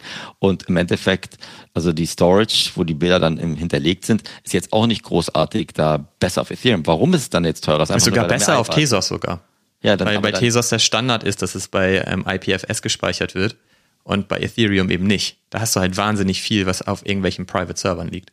Das heißt an sich gibt es keinen guten Grund zu sagen, ich kaufe mir das Kunstwerk auf Ethereum als auf Tezos. Es geht darum, nur einfach nur, weil man sagt, ich kann es besser verkaufen, weil OpenSea und die ganze Infrastruktur um Ethereum einfach viel besser ist. Ich glaube, die Liquidität ist größer bei Ethereum. Ja. Weil deswegen habe ich mich da ja auch mal mit beschäftigt, weil ich mich das selber frage. Und ich glaube, das fragen sich einige andere draußen einfach auch. Ne? Und dann ja. kauft man halt das Werk eher auf Ethereum, weil man das, das Gefühl hat, da ist mein Investment, Investment erstmal sicherer angelegt. Und das kann ja auch sein. Ne? Also wenn du dir halt die, die Liquidität anguckst, kann das ja auch wirklich so sein, dass wenn du mal schnell dein Asset loswerden willst, kannst du es wahrscheinlich auf Ethereum eher loswerden als auf Tezos, weil auf Tezos einfach grundsätzlich weniger los ist. Ja. Aber wir investieren ja quasi eh in die Zukunft. Und ähm, wenn der Markt halt wächst, dann wird natürlich auch der Traffic auf Tesos einfach steigen. Und dann ist das vielleicht in fünf oder zehn Jahren gar nicht mehr das Thema, sondern ist der Markt da auch groß genug, ne? Und dann findest du natürlich jetzt viel günstigere Einstiege von coolen Künstlern und coolen Kollektionen auf Tesos. Ich würde jetzt auch nicht komplett auf Tesos umsteigen, aber ich werde mich da jetzt auch wieder ein bisschen mehr umschauen. Das Einzige, was ich so mitgekriegt habe, und du bist da viel mehr drin irgendwie bei Tesos und auch in den ganzen egal in der Künstlerschiene ist, dass mir so manchmal Tesos vorkommt wie so Sandbox für Künstler, dass die da erstmal ein bisschen rum hantieren und rumprobieren und so ein paar Kollektionen erstmal ausprobieren und dann kommt die große Bühne, äh, kommt eine große Kollektion auf Tezos oder auf Ethereum. Also so kommt mir das manchmal vor. Ja, aber das ist ja gleichzeitig ein Riesenvorteil, weil wenn du das, wenn du den Künstler gar nicht gekannt hast vorher und dann kommt er auf die große Bühne, ja. plötzlich hat er einen Artblocks Drop. Ja. Dann kannst du halt lieber nochmal auf Tezos gucken und schauen, was hat der da eigentlich? Und ja. dir denn, und das sind ja auch meistens geile Sachen. Und dann kannst du dir auch da was kaufen. Ja. Weil da ist ja dann die Wahrscheinlichkeit, dass seine Tesos-Kollektion was davon abbekommt, von diesem Fame, den ja. er über Ethereum plötzlich generiert, ja durchaus vorhanden. Bin, ich bin gespannt, vielleicht hast du recht, vielleicht in zehn Jahren denken wir uns, das war doch ein No-Brainer. Warum hast du das ja. nicht auf Tesos, Tesos alles gemacht oder auf anderen Blockchains? Bin, ich, ich bin gespannt. Aber ähm, ja, hast recht, das ist genau dieses Thema, fully on-chain oder sind deine ganzen Bilder noch woanders gelagert, ganz egal auf welchem Standard, ähm, ist schon eine Frage, die wahrscheinlich noch immer jetzt relevanter wird und durch Bitcoin jetzt nochmal ein ganz anderes, andere Diskussion voran. Was ich mir halt wünschen würde in dem Kontext ist, dass und ich glaube, das passiert in der Zukunft, dass die Frage, auf welcher Blockchain das eigentlich liegt, komplett in den Hintergrund rückt. Das interessiert, glaube ich, in der Zukunft dann irgendwann keinen mehr. Du kaufst dir halt so ein NFT oder so ein Artwork und eigentlich ist es dir egal. Liegt das jetzt auf Tezos, Polygon, Ethereum, Bitcoin? Interessiert mich eigentlich nicht. Ja, so, das wenn das sein. passiert, dann gleichen sich natürlich die, die Werte und die Preise plötzlich an. Ja, aber da sind wir, müssen wir ganz ehrlich sagen, das ist, wenn wir das mal vergleichen mit Währungen, ne, also im Moment kannst du gar nicht leicht irgendwie von These, doch, du kannst von Thesis auf Ethereum oder Bitcoin für uns vielleicht relativ leicht, für manche, glaube ich, relativ schwierig, da einfach ummünzen. Und es gibt jetzt ja auch keinen einfachen Weg, wie du sagen könntest, dieses NFT möchte ich jetzt einfach über Bitcoin kaufen. Ich habe keine Lust jetzt mit Tesos zu kaufen, sondern ich muss ja quasi immer meine Währung umtauschen. Das ne? muss halt die Infrastruktur leisten und da habe ich halt ein anderes cooles Beispiel. Das habe ich auch in unsere Community gepostet vor ein paar Tagen. Da habe ich mir ja ein Werk gekauft und das heißt ähm, Cosmic Rays. Ja. Und das ist ähm, so geil gemacht, weil du kannst da im Grunde, es ist Generative Art und du bist halt auf die Seite gegangen und dann konntest du dir die äh, über den über die Algorithmik quasi jederzeit oder die ganze Zeit hintereinander ein neues Artwork generieren. Und wenn du das geil findest, konntest du das speichern und dann hast du deine eigene Galerie aufgebaut und dann konntest du am Ende entscheiden, welche davon du gerne minden möchtest. Aber du musstest auch gar nichts minden. Du konntest halt eben auch einfach damit spielen und ein bisschen Gefühl dafür entwickeln, was da so bei rauskommt. Und das Coole ist, die Supply war bei 2000 und ähm, jede Minute wurde eine abgezogen von der Supply. Das heißt, die ist immer kleiner geworden über die Zeit. Was eigentlich auch eine ziemlich geile Idee ist, finde ich. Habe ich so auch noch gar nicht gesehen. Mhm. Habe ich auch erst später geschnallt, dass es so ist. Ich habe immer nur gedacht, so, warum mindet eigentlich jede, jede Minute jemand was? Weil ja die ja. verfügbaren Mints auch immer kleiner geworden sind dadurch. Ne? Aber das lag einfach daran, dass die Supply immer weiter abgenommen hat. Und dann war es halt eben auch einfach so, du brauchst keine Wallet, um das minden zu können. Mhm. Das hat halt die Plattform mit abgebildet. Und es ist so, du konntest halt mit Tezos bezahlen, mit Ethereum bezahlen und per Kreditkarte bezahlen. Wahnsinn. So, und die haben das halt im Hintergrund gemanagt, wie es funktioniert. Es hat keine Rolle gespielt. Und das finde ich ziemlich geil. Mir ist es dann ja eigentlich egal, auf welcher Blockchain das liegt. Also es liegt auf Ethereum und ich muss das auch nochmal verschieben auf meine Wallet. Das kann man da machen. Die übernehmen auch die Gas-Fees dafür okay. und so weiter. Ziemlich cool eigentlich. Aber das ist halt einfach so eine geile User Experience. Ne? Du generierst dir dein, dein Artwork, dann hast du eins und denkst so, ey, das sieht ja super geil aus, das will ich jetzt haben. Es mhm. ist auch bepreist mit 400 Dollar, also nicht irgendwie mit Krypto oder so. Der Mint mhm. hat 400 Dollar gekostet. Und dann konntest du halt sagen, okay, jetzt kaufen. Und dann konntest du auswählen, wie. Ja, ist gut. Ja, das macht es halt auch einfacher und das macht es halt auch für Leute, die mal neu reingehen und einfach an der Kunst interessiert sind, halt um, um Längen einfacher als diesen ganzen äh, das Grundverständnis, was man sich manchmal ansammeln muss, wenn man irgendwie das nicht, nicht, nicht so ein Setup hat, ne? Ehrlich gesagt. Genau, und das ist für mich eigentlich, ich, ich glaube, da muss die Reise hingehen, ne? Weil deswegen habe ich das bei uns in die Community gepostet, weil da konnte sich das jeder mal angucken, auch ohne dass man eine Wallet hat.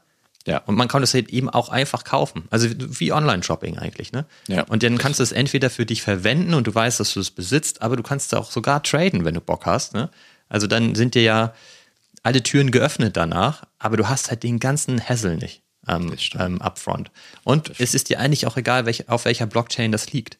Weil wenn sie das für dich managen, dass du sagen kannst, ey, bring mir das bitte auf meine Ethereum-Blockchain und die machen das für dich. Ja, ja. Das, das ist super. Das stimmt auf jeden Fall. Ja, das ist super. Dann äh, packen wir es mal einen Beipackzettel, weil ich habe es mir noch gar nicht so genau angeguckt, was du dir da gerade äh, dazugelegt hast. Ich war halt von den anderen Breaking News in deinem ja, Kunst, Kunstschatz so ein bisschen äh, geblendet, ehrlich gesagt. Und da lasse ich dich jetzt nicht gehen, bevor du mir jetzt nochmal genau erzählt hast, was da gestern, als ich gerade irgendwie im Auto saß, passiert ist. Ich weiß, du hast ja mit äh, in einer bestimmten Kollektion, die du mir gleich erklären wirst, schon seit Monaten überlegt, dort einzusteigen und jetzt hast du es geschafft. Ja, also es gibt ja ein, eine Special ähm, Podcast-Episode, die wir kürzlich aufgenommen haben. Ich weiß gar nicht, ist auch schon wieder ein paar Wochen her. Das war ja ein Jahresrückblick und da hast du ja einen Wunsch geäußert. Ja. Du hast dir gewünscht, dass ich mal ein NFT verkaufe. Und natürlich musste ich dir den Wunsch dann auch erfüllen, habe richtig viel verkauft. Ja. Wenn man erstmal damit anfängt, ne, dann findet man ja kein Ende. Das, das hat sich auch echt gut angefühlt. Also wie du auch immer sagst, es fühlt sich super an, wenn man einfach mal loslässt und ein bisschen was rausdonnert. Ja, und dann war es so, dass plötzlich für mich das in greifbarer Nähe war, mir ein Chromie Squiggle zu kaufen. Und das mhm. will ich ja schon so ewig lange und mir laufen die immer wieder davon. Ja. Und dann hatte ich da einen, den ich auch ganz cool fand und so. Und dann fehlte mir immer noch irgendwie 0,4 ETH und so. Und dann musste ich halt immer mehr verkaufen und mehr verkaufen. Ähm, und am Ende hatte ich halt so ziemlich exakt den Floor Price oder den, den Verkaufspreis plus ein bisschen Gas. Und dann habe ich mir halt endlich mein Chromie Squiggle gekauft. Richtig geil. Ich freue mich auch immer noch tierisch darüber. Und das ist auch ja. wirklich so sowas, das Ding habe ich mir sofort ausgedruckt und so. Und ähm, ja, das ist richtig geil. Also finde ich ultra cool, ein super gutes Gefühl. Und vor allen Dingen kann man ihn einfach parken. Ne? Ja. Der zerrt nicht an mir, der ruft nicht nach mir, der liegt jetzt in meiner Blue Chip Wallet. Und ja. da soll er bitte liegen bleiben und einfach schön aussehen. Und ich, und ich freue mich einfach tierisch darüber.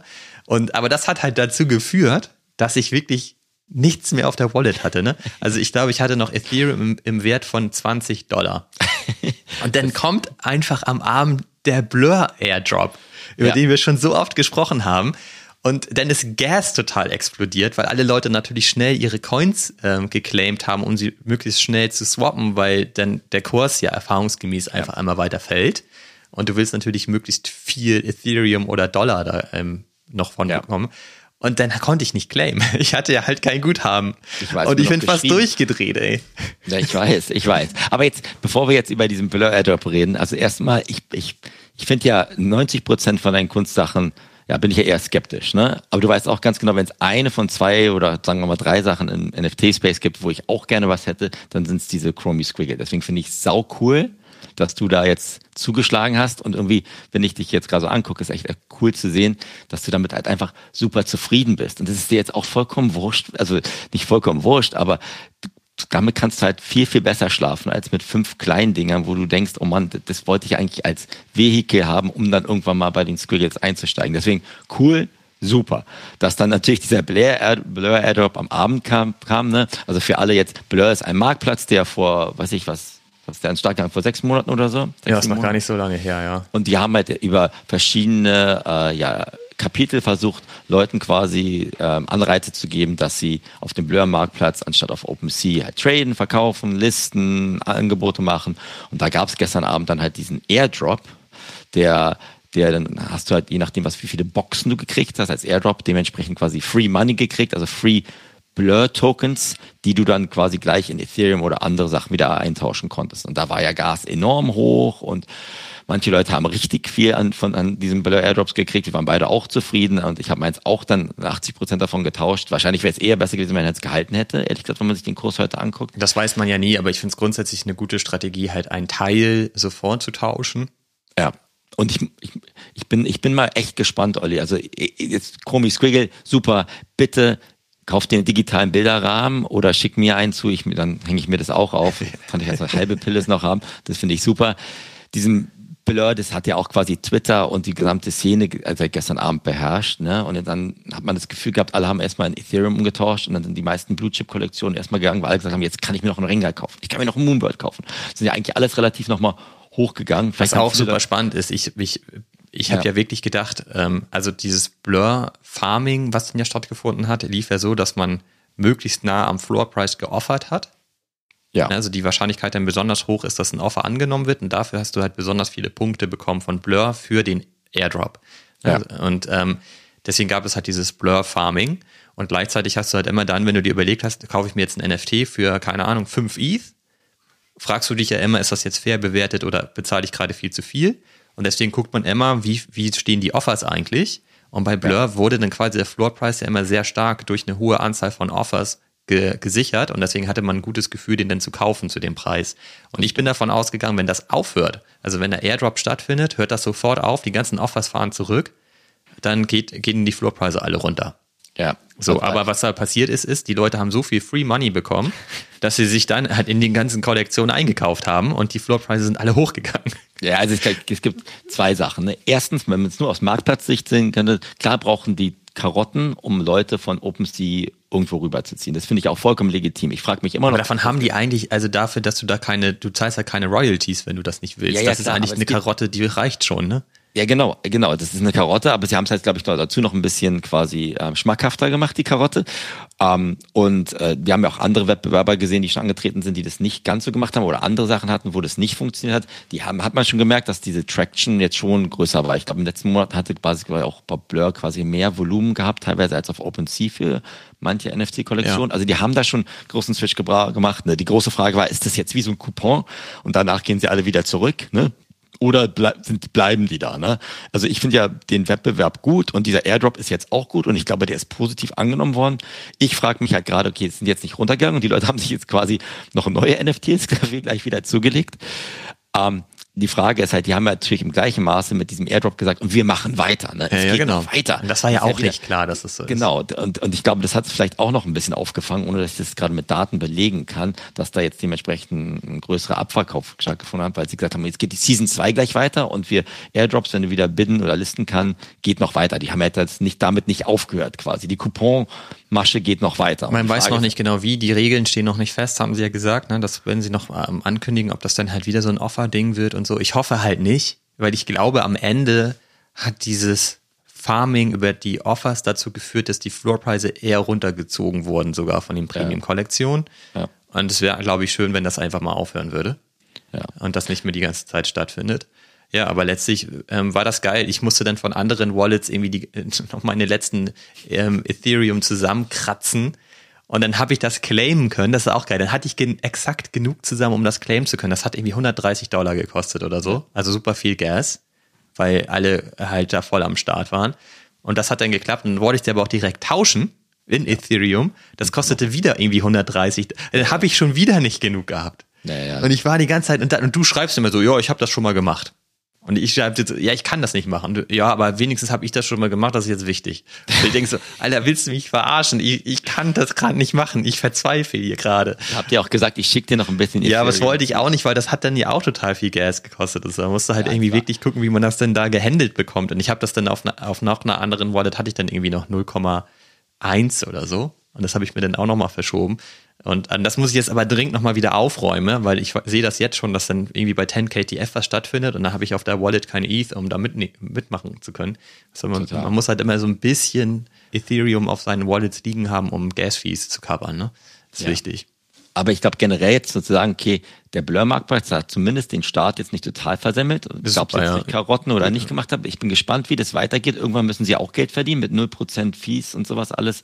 Das, die Frage ist natürlich. OpenSea hat 2,5. Ich ja, meine, genau. wenn, also geil wäre es halt, wenn Blur sagen würde, so die, sie führen jetzt halt die Marktplatz-Fee ein und das sind vielleicht nur 1%. Ja. Aber davon 50% gehen wieder an die Leute über den Blur-Token zum Beispiel. Ne? Genau. Und so, deswegen das wäre auch ziemlich cool. Und deswegen haben auch einige haben gesagt, wir behalten, wir halten das bewusst. Irgendwann kommt auch Staking für diesen Blur-Token. Wenn nicht, im Endeffekt, wenn du überzeugt bist, dass dieser Marktplatz sich durchsetzt, wirst du ja auch sagen, behältst dir den Token. Ne? Wenn der sich nicht durchsetzt, dann sagst du, okay, möchtest auch abverkaufen. Ich Aber historisch gesehen hat es noch nie Sinn ergeben, den lange zu halten. Also als ich damals zum Beispiel ein Apecoin geclaimed habe, waren das über 100.000 Dollar Gegenwert. Und das ja, hat ja, sich das dann innerhalb von wenigen Tagen nicht komplett erledigt, aber es ist schon stark runtergegangen und ich habe ihn halt gehalten, ich bin heute immer noch. Ja, ja, ähm, und, und das, deswegen habe ich da auch ein gutes Gefühl mit, zu sagen, naja, einen Teil nimmt man davon und, und tauscht den ein und einen anderen Teil behält man einfach. Und ja. wenn, wenn da jetzt ganz auf Null geht, ist es nicht so schlimm, weil man hat auf jeden Fall Free Money mitgenommen. Und wenn genau. das Ding richtig steigt, ist es umso besser. Genau, und das genauso mache ich das auch. Ich habe ja auch noch so ein bisschen davon, habe aber die also auch 70, 80 Prozent gestern abverkauft. Ist was Gutes. Ich bin jetzt auch gespannt, ob jetzt auch andere mitziehen müssen, ne? ob jetzt OpenSea auch irgendwann mal irgendwelche Rewards rausgeben wird. Und ich, ich bin gespannt. Also auf jeden Fall, meine Meinung ist ja immer eine Web Wettbewerb äh, belebt das Geschäft generell ne? und kann nur eigentlich für den Endkonsumenten gut sein. Ist genau wie mit ganzen Payment-Dienstleistern, als dann irgendwie PayPal und Co. hochgekommen sind.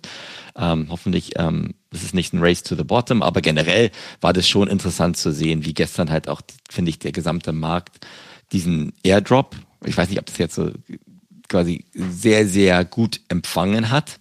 Ob es jetzt gleich Sinn macht, wieder das Ganze rauszublasen, ist auch die Frage, ne? ob das jetzt wieder so quasi jetzt aufrechterhalten wird durch diese Coupon-Geschichte bei Blur. Aber generell werden die wir heute bei OpenSea bestimmt aufwachen und denken, Mensch, also das ist jetzt schon ein ernstzunehmender Konkurrent. Ähm, und wenn da jetzt dementsprechend Volumen abgezogen wird, ähm, haben wir auch weniger Geld, um unsere Rechnungen zu bezahlen bei OpenSea. Deswegen finde ich das, finde ich das generell positiv. Und ich, du hast ja gerade gesagt, du hast dich ja von Sachen getrennt, um dir diesen Chromie Swiggle zu kaufen. Das ist super. Ich habe mich auch von vielen Sachen getrennt. Ich hab, wir haben noch so viele andere Sachen zu bringen. Ich habe mir von meinem 10 KTF Kagami Spiegel getrennt und noch ein paar. Boah, wollen wir über die Geschichte nochmal sprechen? Das ja, ist auch ein Schockmoment bei mir. Also, so, das möchte man sagen. Also wir haben uns ja, Olli und ich sind ja in dieser Premium Kagami Kollektion oh Mann, drin gewesen mit Spiegeln, wo wir jetzt auch unsere physischen Spiegel von diesem 10 KTF Projekt mit dem coolen Storytelling kriegen, ähm, bekommen. Und dann haben wir immer überlegt, verkaufen wir, kaufen wir nicht, was ist jetzt ein relevanter Preis? Dann habe ich gesagt, okay, ich verkaufe, ich möchte jetzt einfach mal meinen verkaufen und mal schauen, wo das hingeht. Das ist irgendwie, der war gerade bei drei Ethereum und wir haben den, glaube ich, damals für 0,6 oder so gemintet. Ne? Das war jetzt ich habe den sogar mit Apecoin bezahlt und für mich war es dadurch komplett for free. Komplett for free. So, ich verkaufe meinen und dann kriege ich so eine Nachricht, ne, habe ich den. Vorher erst, war das. Vorher kriege ich die Nachricht von Olli, sagen, wo ist mein Spiegel? Und dann war dein Spiel gar nicht mehr da. Ja, man muss halt sagen, ich habe ja die ganze Zeit, also auf meinem Zettel ganz oben stand halt Chromie Squiggle. Und ja. dann ist es so, man guckt sich die Sachen an, die man gerne verkaufen möchte, guckt sich an, wie viel würde man dafür bekommen. Und in meinem Hinterkopf war die ganze Zeit abgespeichert. Für meinen Kagami bekomme ich auf jeden Fall drei ETH. Ja. Und deswegen rechnet man damit die ganze Zeit. Aber ich war mir die ganze Zeit sicher, ich will den ja gar nicht verkaufen, mhm. weil das ist die kleinste Kollektion bei Yuga. Wir haben da, glaube ich, in der letzten mhm. Episode schon drüber gesprochen. Genau. So, und dann habe ich mir gedacht, äh, grundsätzlich, ich habe mir ja ein paar grundlegende Gedanken gemacht, über die wir auch mal dringend sprechen sollten in, in diesem Podcast, aber das schaffen wir denn heute wohl nicht mehr. Aber ich habe ähm, wirklich mir mal so ein paar Regeln aufgestellt und ein paar Kategorien aufgestellt, in denen ich mich jetzt bewege, was ziemlich cool ist, eigentlich für mich jetzt gerade, um mich zurechtzufinden in dem Space. Und eine, eine Geschichte ist, dass ich mir immer angucke, was basiert gerade vor allem auf Hype. So, und, und dadurch ist dann der Floor Price in die Höhe getrieben, ne?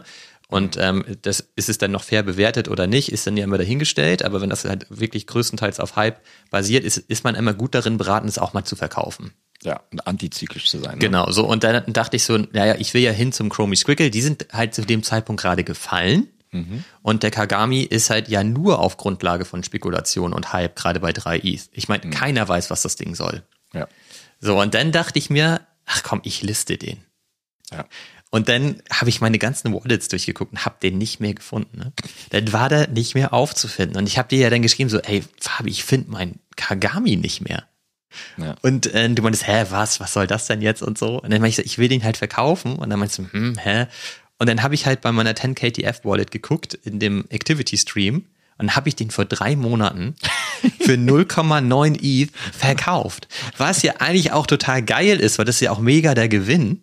Ja. Aber natürlich im direkten Vergleich zu 3 ETH ist es einfach mal ein schlechtes Geschäft und vor allem war ich dann schon wieder weiter weg von meinem Chromie Squiggle, weil ja, das war für mich ja total gesetzt, dass ich da auf jeden Fall diese 3 ETH hab, ne?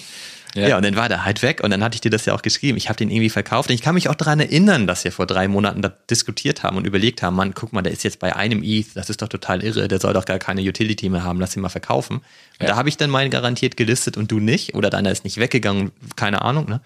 Und ja. dann hattest du deinen noch. Du meintest ja noch zu mir, du, jetzt mache ich mir gerade Sorgen, ich muss man jetzt auch mal suchen. Aber, aber du hattest deinen dann zum Glück noch, ne? Und hast ja. ihn dann ja auch verkauft. Ähm, zu einem deutlich besseren Kurs natürlich, ne? Aber ich, ich bin trotzdem zufrieden, weil ich habe da ja trotzdem total viel Gewinn mit erwirtschaftet. Aber natürlich war es so ein Schockmoment und da war der ganze Tag für mich auch gelaufen weil für mich ja total klar war, ich mache die Schublade auf und da liegen drei ETH drin. Genau. Aber glaub, die Schublade war leer. ich glaube ich glaub auch, Ali, das ist halt das Gefühl, oh Mann, was habe ich sonst noch vergessen? genau, so was ist eigentlich mit meinem Mutants? Habe ich die auch längst für 5 ETH verkauft, oder? Genau. Also, also generell, ich meine, mir ist es auch schon mal so gegangen, dass ich äh, gemerkt habe, ich, ich dachte, das muss ich auf jeden Fall noch haben und dann habe ich es verkauft. Da nicht, nicht in der Größenordnung, wo du gerade es gemacht hast, aber halt in der kleineren ist auch schon. Und dann, dann merkt man halt wieder, Olli, wir müssen halt einfach ein bisschen weniger ist mehr, ne? dann in wenigen drin zu sein, wo man Projektfokus haben kann. Und ich finde das cool. Also wir sind müssen ja gleich aufhören, leider. Ähm, aber vielleicht machen wir in diese Woche einfach nochmal eine zweite. Mal die Regeln und Kriterien finde ich echt super. Kann man nächste Woche drüber sprechen. Kriterien darüber, irgendwie, wie man damit ausgeht. Und ich meine, ich, ich, bin, ich bin gespannt, ne? Und ich, ich bin mal geguckt, also du hattest ja auch doch mal deinen, deinen letzten Klon gelistet, ob der noch da ist oder nicht. Der ähm, ist noch ähm, da, das kann ich dir sagen. Das war gestern aber auch richtig krass, ne? Weil der Floor Price bei Clone X war bei 4.2 oder so auf Blur. Ja. Und das höchste Offer war ähm, 4.1. Und ich habe jetzt nur noch einen Clone von meinen dreien. Mhm. Und ähm, ich habe jetzt den letzten mir aufbewahrt, den ich am coolsten finde. Und da hat auch seltene Trades und so weiter. Und ich meine, das ist wirklich kein Floor-Clone. Okay. So, der ist äh, mehr wert. Aber es hat ja überhaupt nichts gebracht, weil die Klone einfach fallen und fallen und fallen und das ganze Trading-Volumen eigentlich auf das Blur-Farming zurückzuführen war. So sah es zumindest die ganze Zeit aus und ich glaube, es war auch so. Okay. Und dann habe ich halt meinen wirklich sehr niedrig auch gelistet mit 5.1. Okay. Das ist echt wenig, ne? Und ähm, habe immer überlegt, nein, wenn er weggeht, ist ja cool, weil dann kann ich mir den Chromie Squiggle kaufen. Mhm. Und dann habe ich halt wirklich die ganze Zeit überlegt, nehme ich ein Offer an. Das höchste Offer war 4.1. Und das tut dann schon wirklich auch weh, ne? Ja, ja. So, und dann ähm, habe ich gedacht, so, nee, komm, kann ich echt nicht machen, was kann ich noch verkaufen? Ich habe ja noch Puma und so, ey. Und Porsche, dann habe ich Porsche entdeckt. Ich kann ja Porsche verkaufen. Was soll ich denn mit Porsche, ey? Ähm, ja, dann habe ich Porsche verkauft und Puma verkauft und dann fehlte mir noch 0,25 ETH. Dann habe ich bei Puma noch ein viel zu niedriges Offer angenommen, habe das Ding auch noch weggehauen, ne? Ja. Äh, damit ich mir dann den Chromie kaufen kann. Und deswegen musste ich dann halt den Clone nicht mehr verkaufen. Und dann ja. kam ja der Blur Airdrop und habe dann gesehen, dass der Floor Price langsam wieder steigt bei den, bei, bei den Clone und habe meinen schnell delistet. Und jetzt ist ja der Floor irgendwie bei 5.4 oder so. Mhm, also hat sich deutlich erholt. Ähm, und da wäre meiner ja auf jeden Fall jetzt weg gewesen für 5.1. Ja, ja. Und ich das kann sein, dass das cool gewesen wäre, aber ich brauche das Ethereum jetzt gerade nicht zwingend. Und deswegen kann ich ja lieber noch ein bisschen gucken, ob sich das noch mehr erholt. Und dann, er ist jetzt wieder gelistet für 9, was relativ hoch ist. Aber vielleicht reduziere ich den noch mal ein bisschen oder so. Aber ich will ihn trotzdem weiterhin loswerden. Na, mal schauen. Also mal gucken. Also es ist ja hin, hin und her da gewesen mit den Clones, Olli. Links, ja, aber ich habe nur noch einen. Ich habe ja. alles von Artefakt verkauft, meine, meine Klone bis auf einen. Ich habe alle Pots verkauft, den ganzen Scheiß, den ich hatte, jetzt alles weg. Und jetzt fehlt eigentlich nur noch der eine Klon, dann bin ich komplett raus aus Artefakt. Und, ähm, okay. ähm, und da ist auch mit wirklich sehr guten Gefühl, das gehört mit zu meinen grundlegenden Gedanken, das spielt Artefakt eine ziemlich ähm, entscheidende Rolle. Na dann, dann war es ja eine Woche des Trennens und der, der, der großen Käufe, ehrlich gesagt. Also ich, ich bin gespannt. Ich gucke mal, was jetzt, was die nächste Woche noch bei mir ansteht. Also ich habe jetzt gerade ehrlich gesagt, bin ich gerade so umgekehrt, dass ich gerade jetzt doch eher so auf Ethereum Maxi gemacht habe letzten Tagen, habe ja vieles verkauft ich dachte und gehalten. Bitcoin Maxi. Und Bitcoin Maxi, ja Bitcoin quasi NFT Maxi da drin. Aber mal gucken. Also ja, du kennst Punk, ja nach, Punk Maxi. Na, nach einer Woche in, in dem Space kommst du dir vor, als ob du da schon wieder drei Monate mit drin gehangen hast mit diesen Bitcoin NFTs und sowas. Genau, ich habe heute Morgen äh, kurz vor unserer Aufnahme hier nochmal kurz meine Notizen so durchgescrollt. Mhm. Was überhaupt gelaufen ist. Und dann ist mir jetzt wieder eingefallen, dass da was mit Bitcoin war. Ja, das ist krass. Das ist genau, das war so intensiv eigentlich letzte Woche, aber man hat es schon wieder komplett vergessen.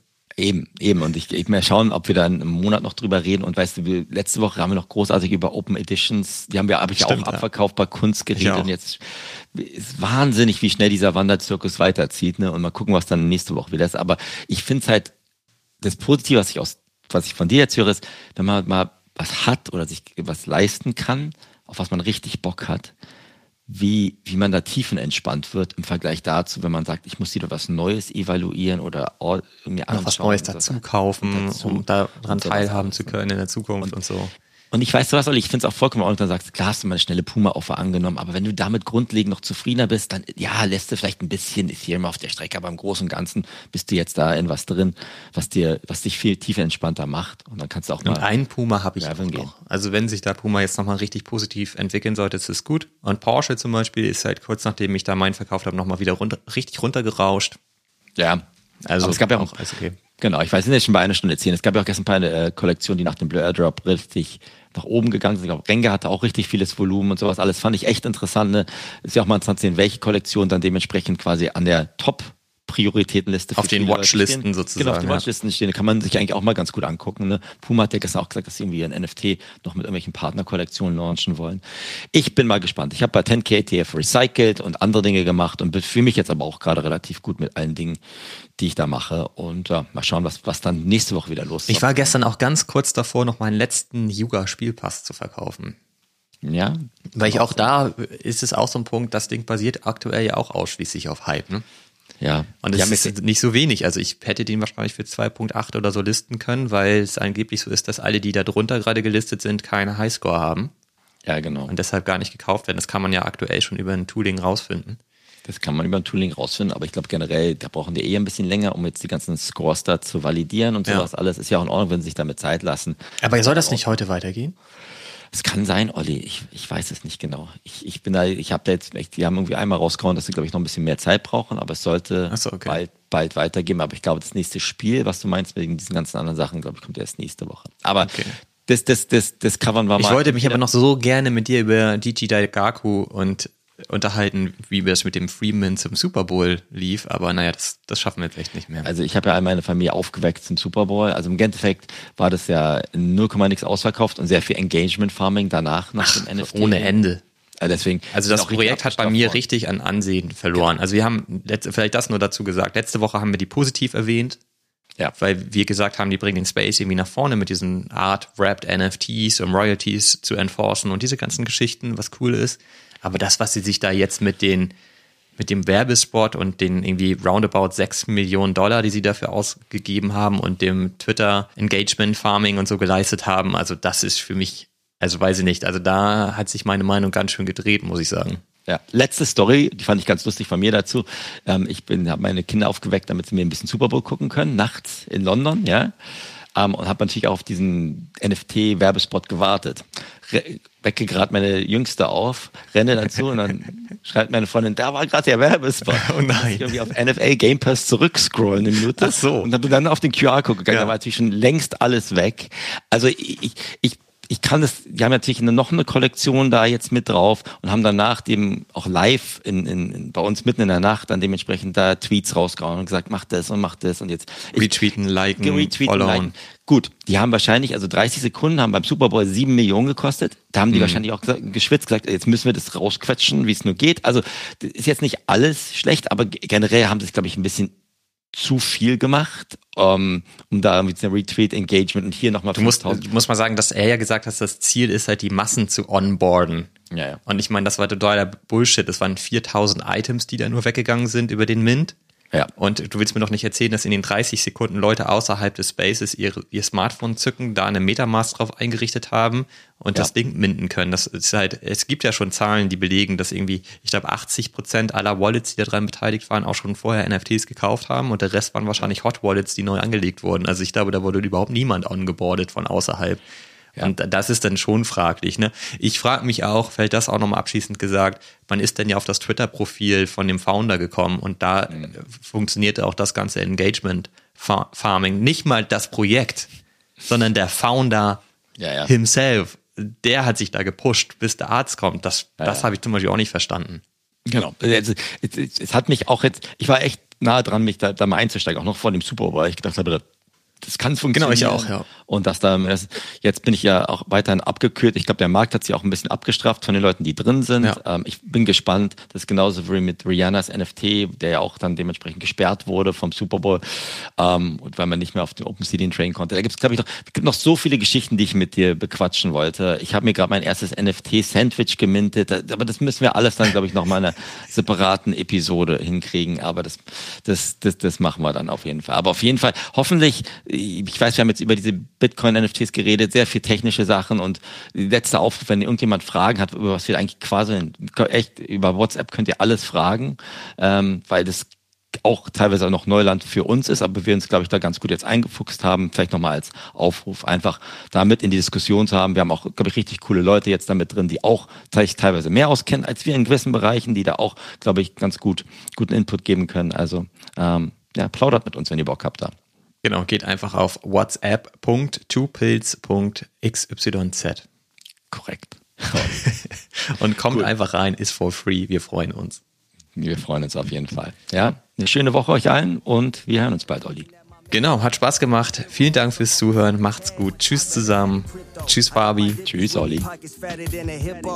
Big money on the scale, we don't count it no more. Now everywhere I go, I got a deal to close. You better cuff your hoe or she'll be signing down with Death Row. And if she do that, you blew it. Now we gotta lose. Indigo in my cup, I don't drink no Grey Goose. It's usually a lot of imitation of the real. Drip liberation pain. I can tell you how it feel. Woke up to another drop. Grab the groom and spin the block. We about to sweep all that shit up till it's out of stock.